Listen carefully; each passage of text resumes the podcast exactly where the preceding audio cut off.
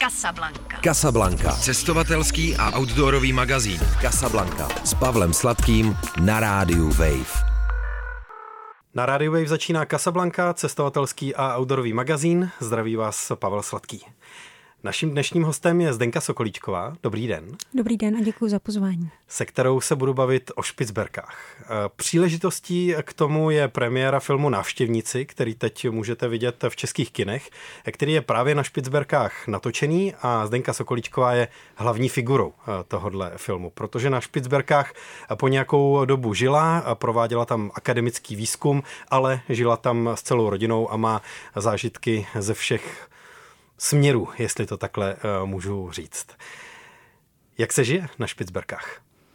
Na Špicberkách se žije dobře, pokud je tam o vás dobře postaráno. Pokud máte střechu nad hlavou a máte práci, která je bezpečná, tak eh, to vlastně může být takový sen pro rodinu s malými dětmi. My jsme se s manželem shodli na tom, že bychom tam asi nechtěli vychovávat teenagery, protože pak už je to prostředí příliš omezené a ta komunita moc malá, ale opravdu to prostředí pro rodinu s malými dětmi je velmi přátelské, jste velmi blízko divočině a je to taková bezpeč, takové bezpečné místo. A u teenagerů byste jako rodiče čelili tomu, že to je příliš odlehlá oblast a není tam pro ně jakoby co dělat? Tam si myslím, že všichni ti respondenti mého výzkumu, eh, kteří byli dospívající, tak se shodovali na tom, že to úplně ideální místo pro dospívání není, protože si nemůžete moc vybírat kamarády, máte prostě jenom těch pár, co tam je ve vašem věku a skutečně těch možností vyžití pro dospívající je poměrně omezené množství. Může docházet k takové klaustrofobické situaci, když se třeba objeví šikana, není kam utéct, není žádná vedlejší vesnice nebo město. Takže myslím, že skutečně zhruba od toho 12. roku věku se ze snu může stát noční můra.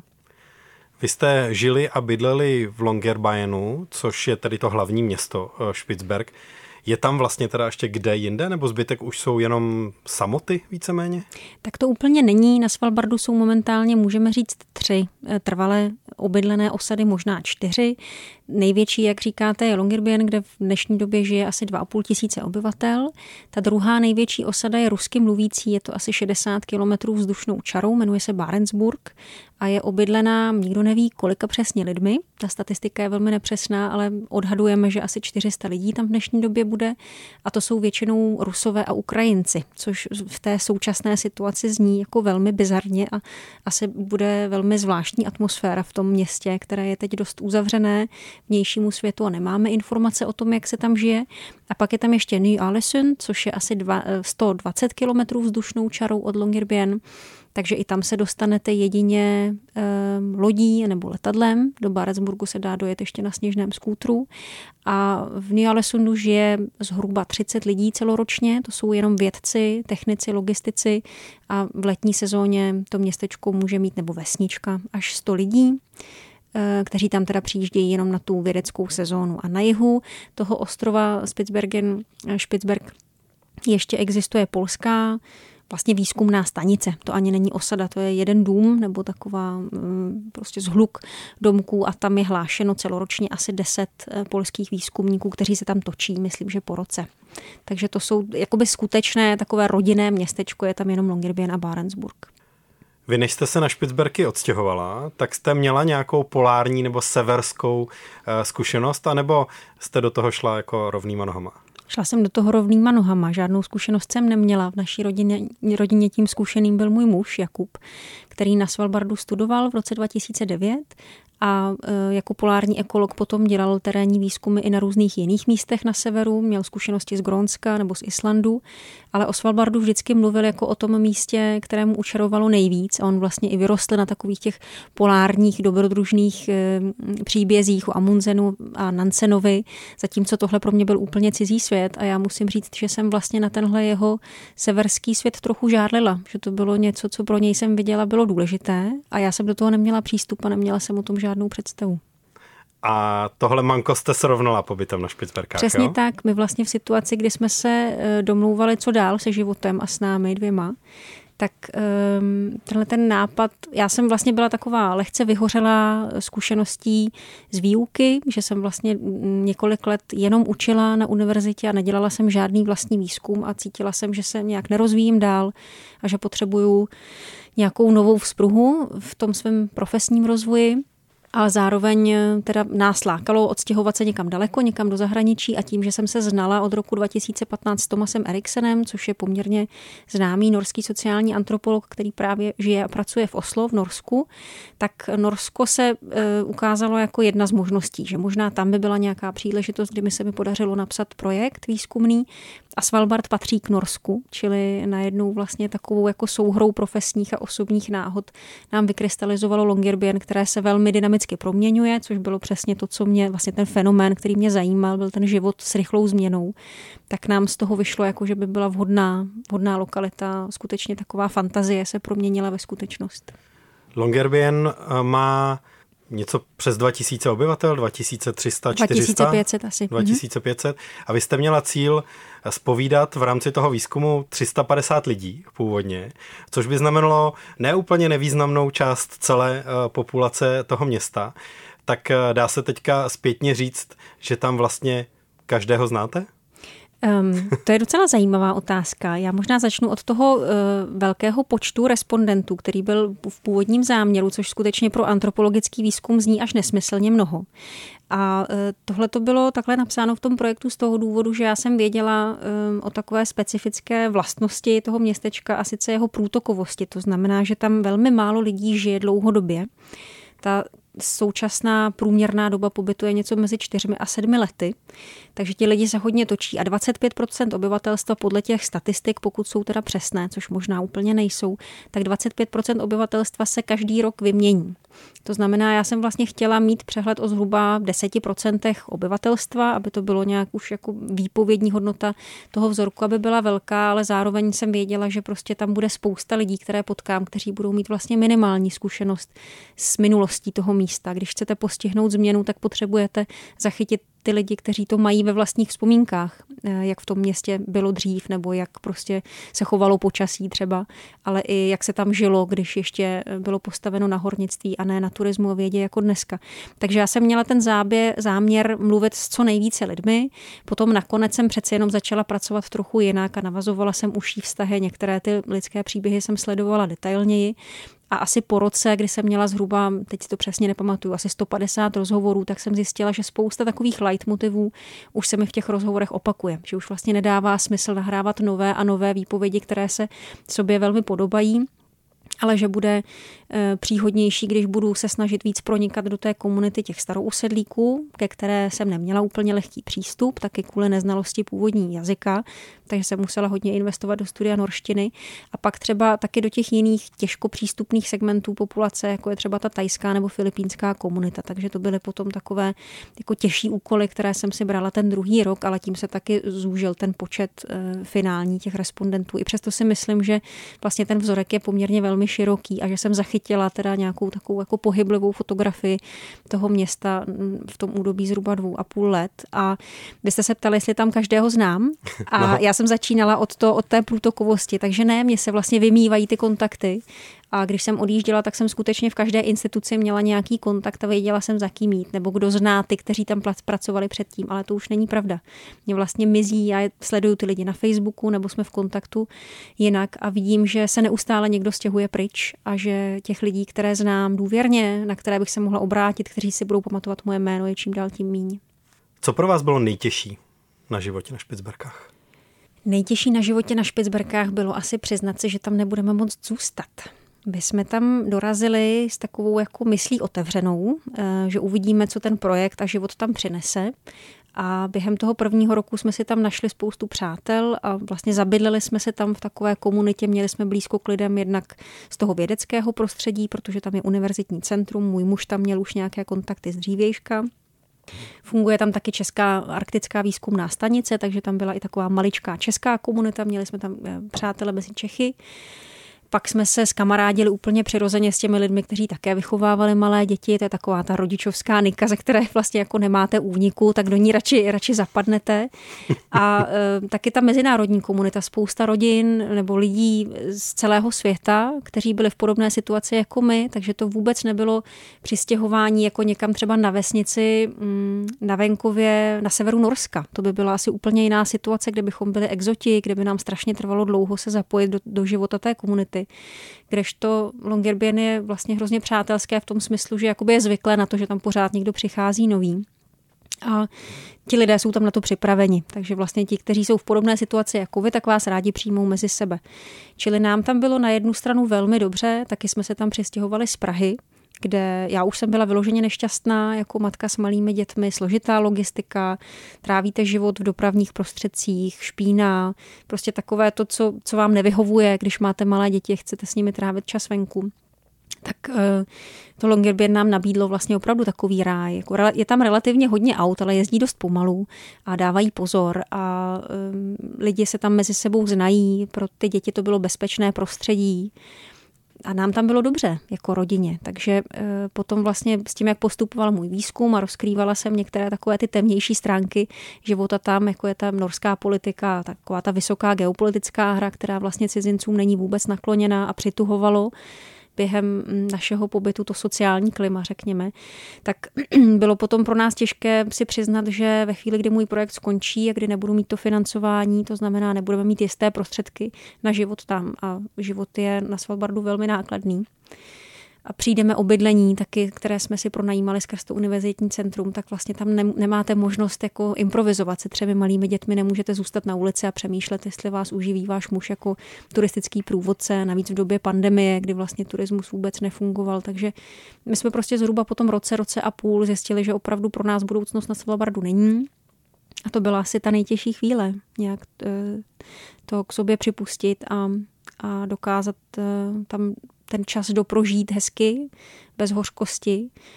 A já jsem se díky potom svojí navazující práci na Svalbard od té doby už několikrát vrátila, takže a taky tu komunitu sleduju, zajímá mě, jak se vyvíjí dál, ale můj muž ani děti tam nebyly od té doby a vlastně myslím, že to vnímají trošku bolestně, že se jim stýská, chtěli by zpátky. Zároveň ta cesta je tak hrozně nákladná pro celou rodinu, že jsme se k tomu ještě pořád neodhodlali.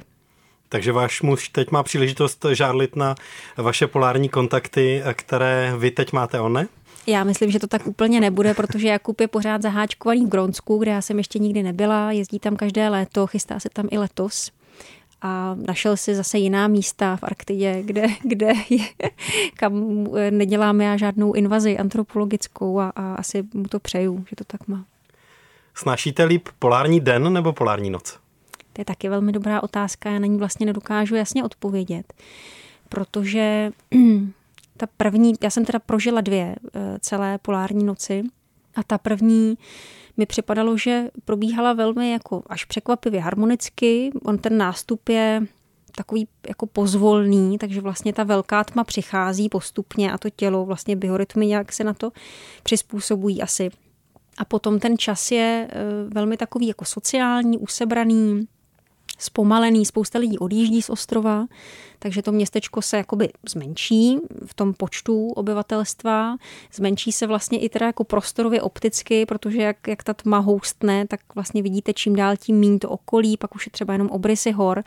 A nakonec je z toho na konci listopadu taková černá díra, ale když eh, je hezky... To zní jako nejlepší místo, kde žít s dětmi, ano.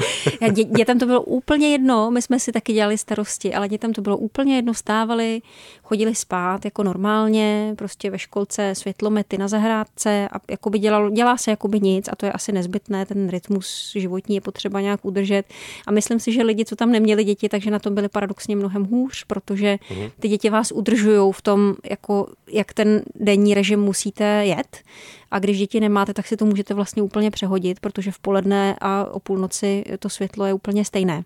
Takže já jsem vlastně byla docela ráda, že, že tam ty děti máme, že nás jako drželi v tom, v tom režimu zdravém. Nicméně potom vlastně přijde ten čas adventu a ten je takový jako až bych řekla opravdu magický na takovémhle místě, když je hezky, je zima, je mráz, je polární záře, to město je osvícené, všude okolo je tma, prostě vidíte hvězdy, má to opravdu takovou jako čarokrásnou atmosféru a myslím, že ty dvoje Vánoce, co jsme tam prožili, patřily určitě k těm nejhezčím, co si pamatuju z rodinného života. Pak leden byl velmi drsný, jakoby odplyne ta vánoční eh, taková eh, jako útulná atmosféra a najednou přijde eh, to poznání, že ale světlo ještě dlouho nebude. Ano. A už opravdu jste jako všichni bledí a zelení a cpete do sebe ten vitamin D a sedíte před těmi lampami eh, každý den, abyste do sebe dostali trošku toho světla.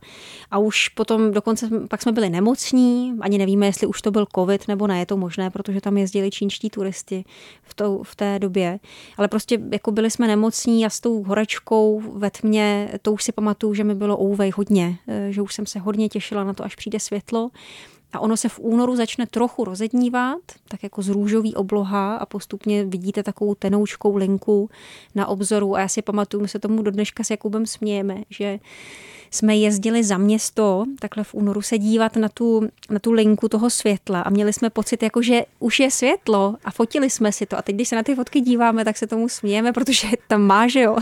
Tam žádný světlo není. jako je, když se hodně dobře podíváte, ale vlastně vy máte ty smysly pak úplně jako vy, vytuněné jinak a vnímáte opravdu nepatrný niance ve světle jako výrazně, který vás vlastně nabíje energeticky, vás nějak jako napruží. A tak to byl vlastně taky hrozně zajímavý zážitek. A pak toho na začátku března, vlastně do města poprvé zasvítí slunce 8. března, ale když si vyjedete někam jinam na kopec třeba nebo za, za, za roh e, nějakého útesu, tak na vás to světlo dopadne dřív. A to jsme vyrazili takhle na začátku března. To si pamatuju, že jsem se rozplakala, když mi zasvítilo slunce do obličeje po těch vlastně čtyřech měsících.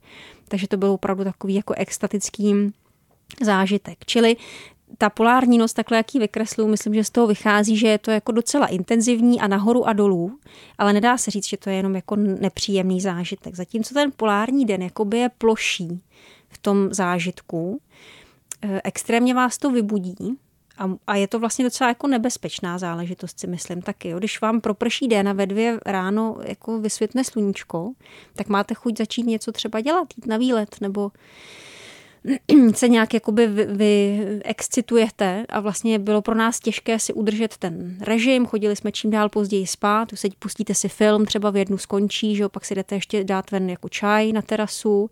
A vlastně úplně jsme se jako rozhodili, mi přijde ten rytmus, to sluníčko je takové pichlavé, ještě je sníh, tak prostě vás pálí do očí.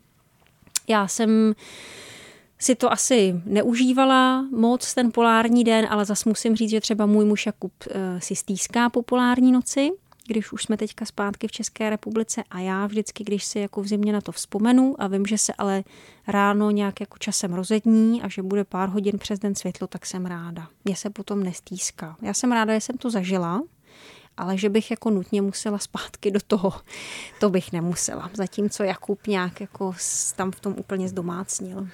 Jak je to na Svalbardu s alkoholem? S tvrdým alkoholem hlavně. Já tím reaguju um, nejenom na takové ty všeobecné jako pověry, uh, i, i na to, že i Češi uh, často říkají, tak si něčím zahřejeme uh, a, a pijou alkohol. Jak je to na Špicberkách? Na Špicberkách je to tak, že alkohol je tam výrazně levnější než na norské pevnině, což vede k tomu, že si tam občas třeba norská mládež dělá takový jako prodloužený víkend, eh, že vyrazí mm-hmm. se napít.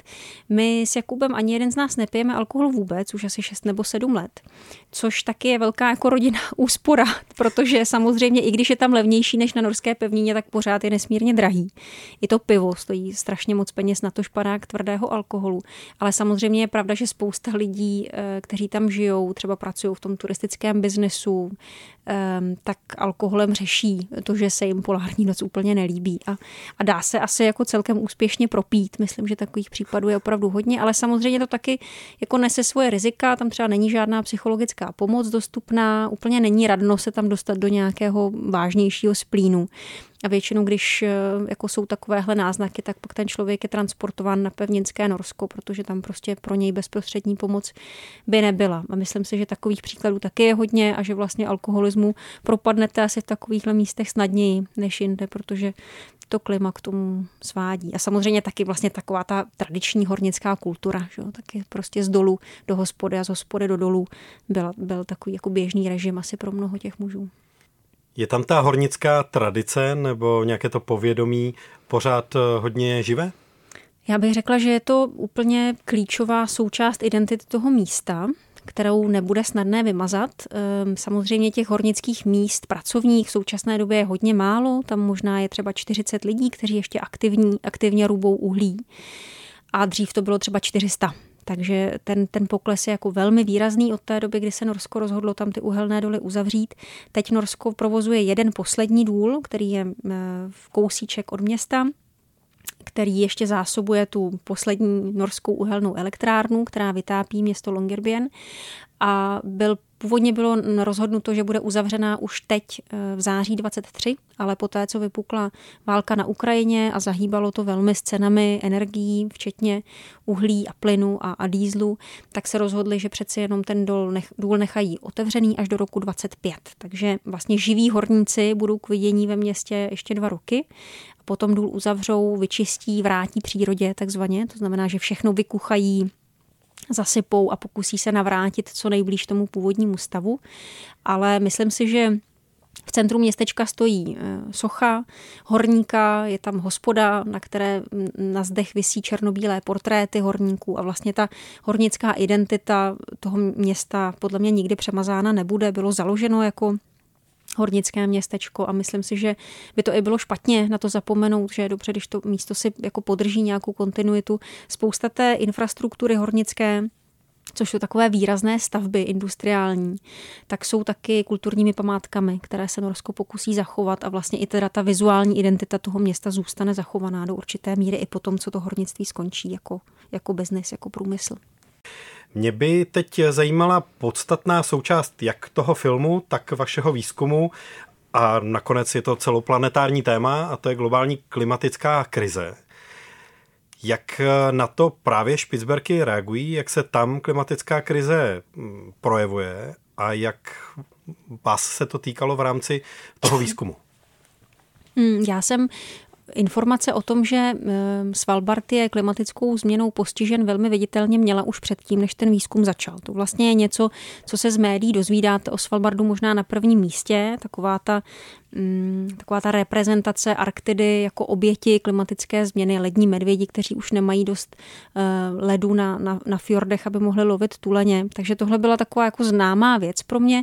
Samozřejmě ve chvíli, kdy jsem tam přijela, začala jsem mluvit s lidmi, já jsem začínala vlastně s přírodovědci, protože to byli lidi, kteří mm, měli blízko k vědě, mluvili dobře anglicky, takže pro mě byli jako přístupní, jako nějaký vzorek um, respondentů tak eh, jsem se začala dozvídat víc vlastně o tom, jaké jsou ty projevy. Jedna teda stoupá teplota od toho posledního eh, měřeného období od 70. let se ta průměrná teplota na Svalbardu nebo Špicberkách zvýšila už o 5 stupňů, v zimě dokonce o 8, což je opravdu hodně. Že? My tady mluvíme o 1,5 stupně jako nějaké hranici, takže tady vidíme vlastně důsledek té takzvané arktické amplifikace, že se vlastně zrychluje, násobí se ty změny, takže pokud jde o to zvyšování teploty, tak je to velmi výrazné a to potom má úplně jasné, velmi jasně viditelné dopady na mm, vzorcích počasí. To znamená, je reálně tepleji, může eh, se třeba místo sněhu přinést zima. Eh, dešťové srážky, což je velmi depresivní zážitek, takhle v polární noci, protože všechno zčerná.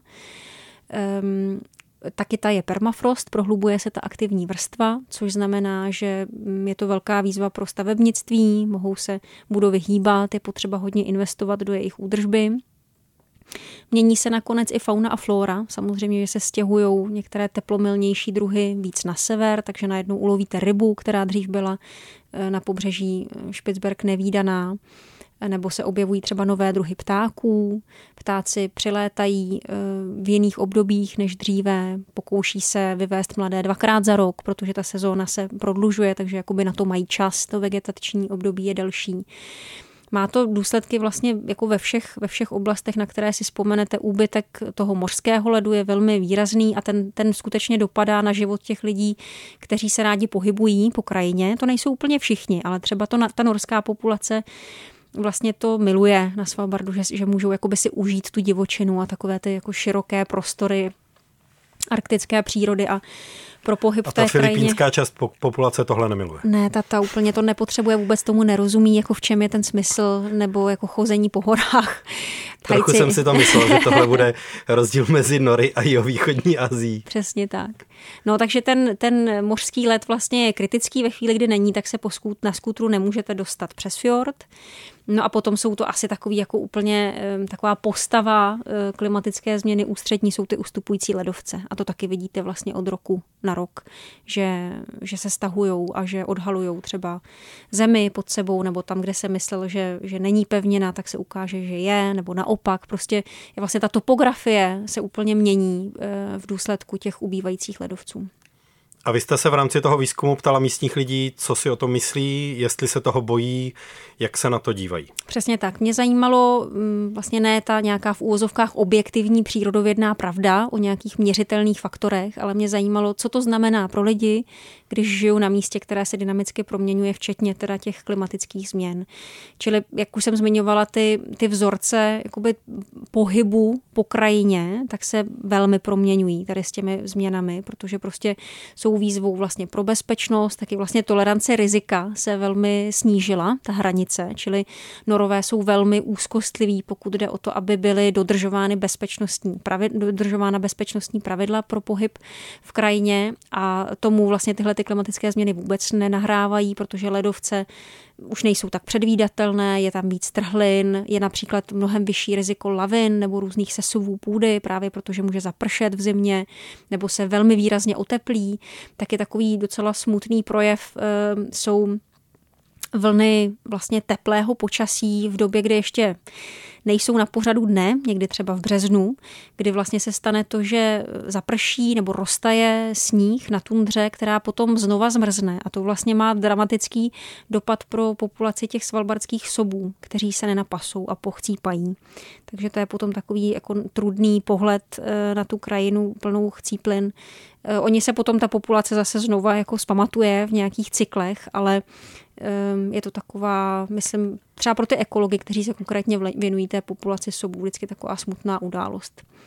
Takže to, co známe i v Česku, nějaké to jarní tání, které ještě následuje zmrznutí a teď jsou ty krásně namrzlé stromy nebo kitky obalené tenoučkou vrstvou ledu, že si člověk řekne je, tak eh, to... Tak ten sop si úplně je neřekne. Ten sop si neřekne. A člověk si navlíkne takové ty mačky nebo takové ty uh, okované mm, nesmeky, nějaké. nesmeky přesně tak, protože jinak vám hrozí úraz a spousta lidí skutečně k úrazu dojde tady v těchto těch obdobích, že opravdu ty povrchy jsou velmi nestabilní a ještě třeba není úplně světlo, takže je to nebezpečné se pohybovat v přírodě, ale nehrozí vám vyhladovění. Kam jste chodili na výlety? My jsme chodili na výlety docela dost. Um, někdy jsme se pohybovali jenom po městě, které sice je malé na počet obyvatel, ale je poměrně roztažené v tom údolí, vlastně po pobřeží a potom jakoby dovnitř do údolí směrem k ledovci takže i po něm se dá docela hezky projít, no a pot, tam se nemusí nosit žádná zbraň. A ve chvíli, kdy jdete mimo to zastavěné území, tak musíte mít flintu sebou, která je docela těžká a vyžaduje průpravu a znalosti. A já jsem něco nastřílela, než jsme se tam odstěhovali, ale vlastně jsem si nevěřila, že bych dokázala sebe a děti ochránit. Takže jsem byla vždycky ráda, když Jakub šel s námi a nesl tu zátěž a zároveň byl ten zodpovědný za naší bezpečnost. Takže jsme chodili hm, hlavně teda nejdřív s těmi staršími kluky, protože Adamovi byl ani ne rok, když jsme se přistěhovali a děti strašně rychle prochládají v těch mandukách na zádech, takže vlastně po, po půl hodině už byl málem v nebezpečí života. Čili jsme potřebovali jako brát sebou ty děti, co se dokážou hýbat sami. A manžel je bral třeba k moréně ledovce nebo i na ledovec vystoupali hledat třeba fosílie, tam jsou krásné fosílie, desítky milionů let staré listy těch stromů, které tam kdysi rostly, což je úplně taková jako surreálná představa toho Svalbardu porostlého vysokými stromy v polární noci. To se mi hrozně líbí. Tak nějaký obraz, kdyby někdo o tom namaloval, to bych, to bych hrozně chtěla jako vidět před sebou. No ale chodili jsme i na, na chaty, které byly dostupné pro nás. My jsme neměli ani loď, ani pro celou rodinu skútry, takže ono je to opravdu nákladné. Když si chcete to prostředí užít se vším všudy, tak musíte mít opravdu hodně peněz na to, na to speciální vybavení. A to jsme neměli, ale um, jsou tam třeba spolky, Eh, pro lidi, kteří chtějí využívat nějaké komunitní chaty, takže toho jsme využívali. Myslím, že záběry z jedné z nich jsou i v tom filmu. A potom jsme tam našli si kamarádku, eh, která vlastní jednu chatu vlastně téměř jako v bezprostřední blízkosti města. Tam dojdete třeba za hodinu a půl pěšky. Takže tam jsme taky mm, často trávili víkendy. Jedna z věcí, která mě na tom filmu ve finále zaujala, ale je to samozřejmě jenom moje interpretace, že tam skrz váš život a skrz váš výzkum se popisuje um, taková ta národnostní politická nejistota Špicberg, Potom je tam určitá jako nejistota, nestálost daná tou klimatickou krizí a tím, že věci se v tomhle ohledu prostě eh, dramaticky mění. Eh, a ve výsledku to ale všechno pro mě nějak směřovalo k takové třetí nejistotě, že jakoby vlastně nic není dočasné, nebo nic není trvalé naopak. Všechno je dočasné stejně jako náš život tak by mě zajímalo, jestli vy jste to takhle na Špicberkách cítila, nebo jestli jsem to tak jenom já pochopil z toho filmu. Mm, já myslím, že to téma nějaké jako nestálosti a takové tekutosti prostředí i politiky a společenského klimatu, že skutečně je takový výrazný leitmotiv jak toho filmu, tak mého výzkumu, tak našeho osobního života tam. Um, a že potom třeba v kontrastu s tím potom ten návrat sem do České republiky, která zdaleka není eh, jako ideální, Eh, místo k životu, ale přeci jenom některé věci nebo instituce se jeví jako stabilnější, například, eh, nevím, přístup ke vzdělání nebo zdravotní, zdravotní péče, nebo eh, přesně taková ta jako jasnější vymezenost toho, jistota toho, že, že můžeme říct, že sem patříme, že nikdo nemůže spochybňovat, jestli tady můžeme být doma, tak to pro nás bylo vlastně úlevné, že ta jako život v té permanentní nejistotě a rychlé změně je poměrně náročný. A myslím, že ti starousedlíci, kteří tam žijou třeba 20, 30, 50 let, takže si každý z nich musí jako vytvořit nějakou adaptační strategii, jak tady s tím letím vlastně vyžít, jak, jak se vyrovnat s tím, že říkáte domov místu, které se vám mění pod, pod rukama, pod nohama a že ty tváře lidí, které potkáváte ve městě, se neustále mění a nakonec i ta, přírodní prostředí, které jste znali, tak najednou už není předvídatelné. Nemůžete se spolehnout na to, že víte, jaké bude kdy počasí, nemůžete spoléhat na to, že vaše práce bude stabilní, protože Norsko zavře doly a najednou tam začne investovat do nějakých úplně jiných projektů. Prostě je to taková skutečně jako tekutá společnost a, a já asi díky té svojí životní roli stávající jako mámy malých dětí jsem po té stabilitě pokud zatoužila, že vlastně jsem si uvědomila, že, že to pro mě není. V téhle, možná, že jako kdybych byla bezdětná, nebo naopak, kdyby už děti byly odrostlé, takže bychom s Jakubem v tom dokázali nějak manévrovat si sami pro sebe ale pro ty děti jsem měla pocit, že musím jako jim nabídnout nějakou formu stability, aby měli jistotu, že někde jako můžou zapustit kořeny že někde jsou v bezpečí. Takže to pro nás taky byl mm, jeden z těch hlavních důvodů, proč, proč vzdát nějaké usilování o to zůstat v Longyearbyen. Stýská se jim, dětem, po něčem ze Špicberg nejvíc? Stýská se jim všem po něčem eh, a asi to má i vývoj docela. Ten nejstarší syn vlastně vůbec nechtěl pryč. Ten nám vyčítal to stěhování ještě než eh, vlastně bylo zahájeno. Zatímco prostřednímu se stýskalo po babičce po dědečkovi v Praze, takže ten naopak už se mm, jako velmi záhy začal ptát, kdy už pojedeme zase zpátky. A nejmladší vůbec neměl žádnou jako představu o tom, pro něj žádný život před Svalbardem ani neexistoval. Ten si tam uvědomoval eh, sám sebe, až teprve v Longyearbyen naučil se tam chodit a mluvit. Takže každý z nich podle svého charakteru a věku se s tím vyrovnávali a pak, když jsme přijeli zpátky, tak zase jim schází jako různé věci, e, někomu lidi, kamarádi, někomu ty výlety e, do přírody, někomu nějaká konkrétní hračka ze školky třeba. Takže, takže je to velmi, velmi různé, ale myslím, že ve všech jako se ten pobyt nějakým způsobem otiskl, všichni mají nějakou formu méně nebo více jasných vzpomínek na to místo. A byla bych ráda, kdyby se nám podařilo se tam vypravit na nějakou rodinnou dovolenou, ale je to, je to strašně drahé, takže jsme to zatím neuskutečnili, ale, ale všichni myslím, že by si to zasloužili a, a touží potom. Asi by měla znít ta otázka, kterou jste určitě už eh, dostali jako rodina mnohokrát. A ledního medvěda jste viděli? Ledního medvěda jsme naštěstí neviděli, protože to není vůbec, jako ono se zdá, že, že je o co stát, že je to velký zážitek, ale já mám třeba takovou jednu um, docela jasnou vzpomínku. To byla ta první polární noc, nějak na, měli jsme návštěvu. Na Vánoce oni potom odjeli a my jsme se rozhodli, že vyrazíme ještě na pár dní mezi svátky na chatu, právě na tu, která je docela blízko, ale docela blízko pořád ještě je jako desítky minut chůze eh, černou tundrou. Takže jsme vyrazili s dětmi na výlet a s čelovkami a s tou zbraní a s nákladem spacáků a jídla a dřeva. A když jsme tam byli prostě uprostřed té krajiny, tak jsem si najednou uvědomila, tak a teď, kdyby jsme ho uviděli, tak je tak 30 metrů od nás nejdál. A s tím ročním dítětem na zádech a dvěma, co běhají kolem vás a prostě znehybnění těmi, tím, tím vybavením a tím těžkým oblečením najednou, jako myslím, že ve mně i v Jakubovi velmi zatrnulo. Byli jsme hodně rádi, když jsme se dostali na práh té chaty, že to by byla opravdu velmi dramatická situace.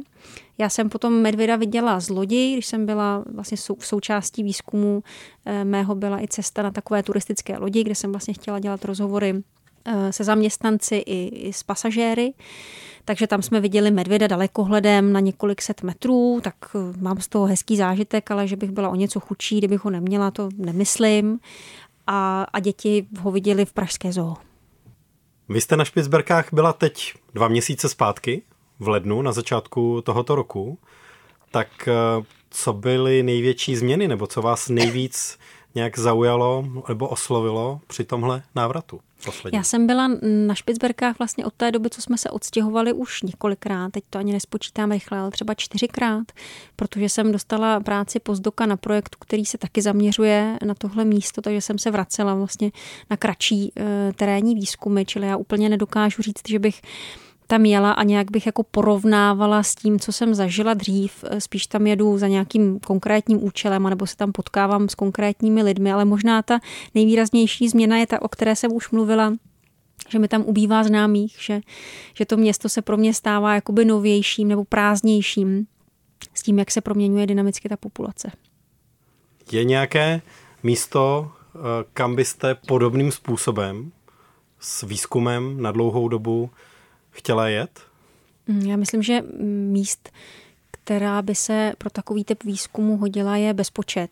Eh, že vlastně jako téměř... To jo, ale že by se vám líbilo to, i to místo samo o sobě, nejenom ta možnost tam udělat výzkum, ale tohle je něco, kam bych se třeba chtěla podívat. Mm, mě docela lákají uh, ty gronské osady, rybářské, tak jak o nich Jakub mluví, nebo i moji přátelé, teďka, když jsem vlastně se trošku víc zapojila do té komunity antropologů, kteří se zajímají o arktická, arktické lokality, tak ta vyprávění nebo prezentace nebo knihy z gronských osad jako jsou velmi poutavé, ale já mám takový trochu blok uh, v tom smyslu, že vlastně na Špicberkách není žádné původní obyvatelstvo, a antropologie se snaží dekolonizovat jako disciplína, že vlastně se snažíme zbavit takové té temné minulosti, kdy eh, většinou bílí muži odjížděli na nějaká exotická místa a tam poučovali místní populace o tom, jakou vlastně mají kulturu a vlastně to byl takový velmi hierarchický vztah.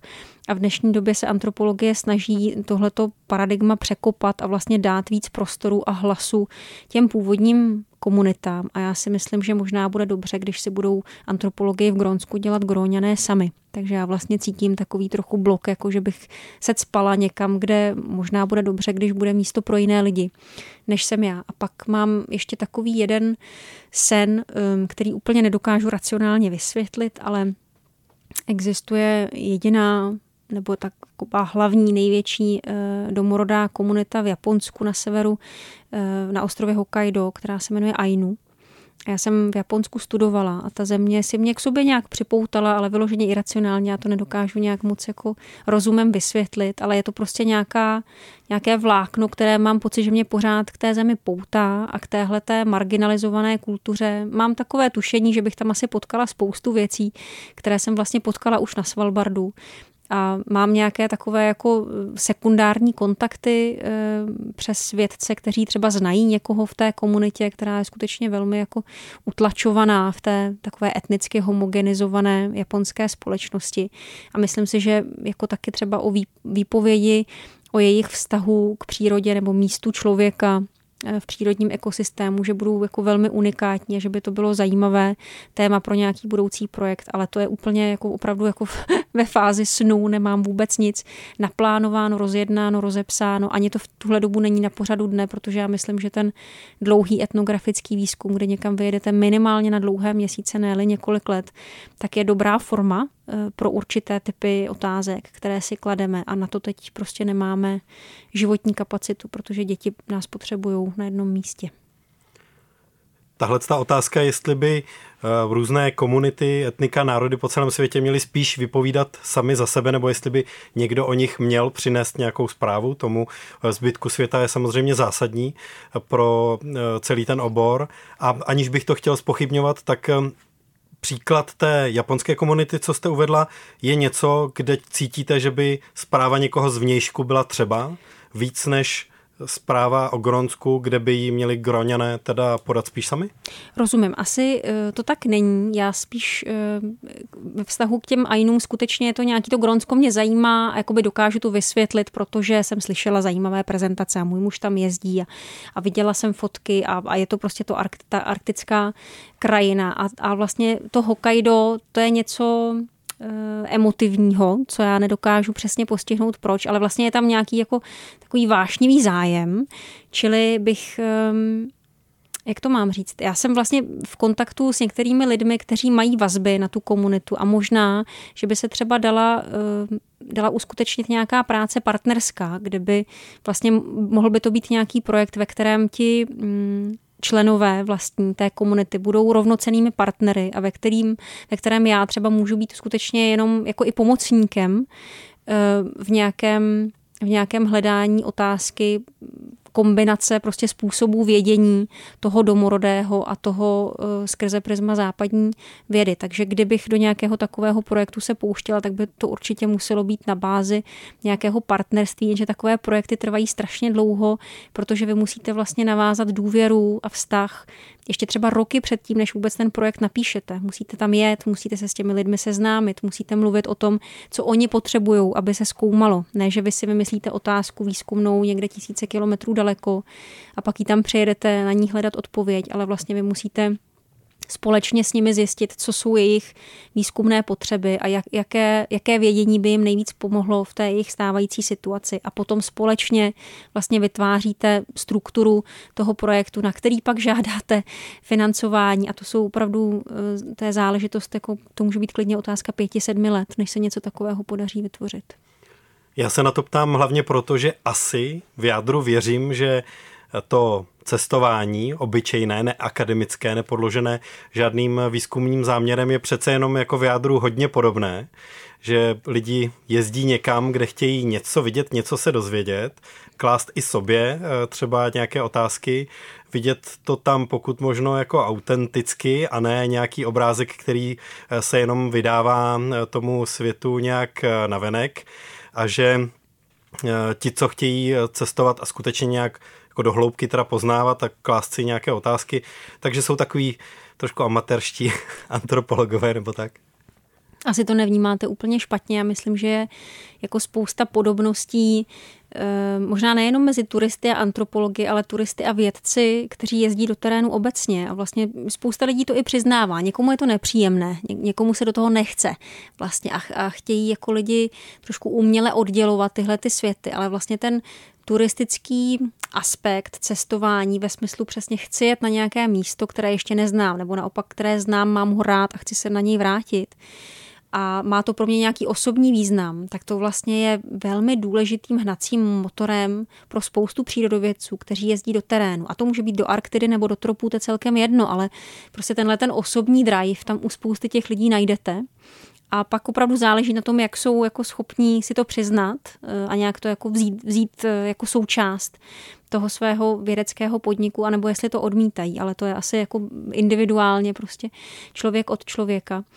A myslím si taky, že vlastně jako základy eh, té disciplíny antropologie a cestování, lomeno nějakých těch objevitelských výprav, tehdy se to asi nepojmenovávalo jako turismus, ale že vlastně tam jakoby to jádro společné, nějaká fascinace exotičném, že, že určitě tam jsou.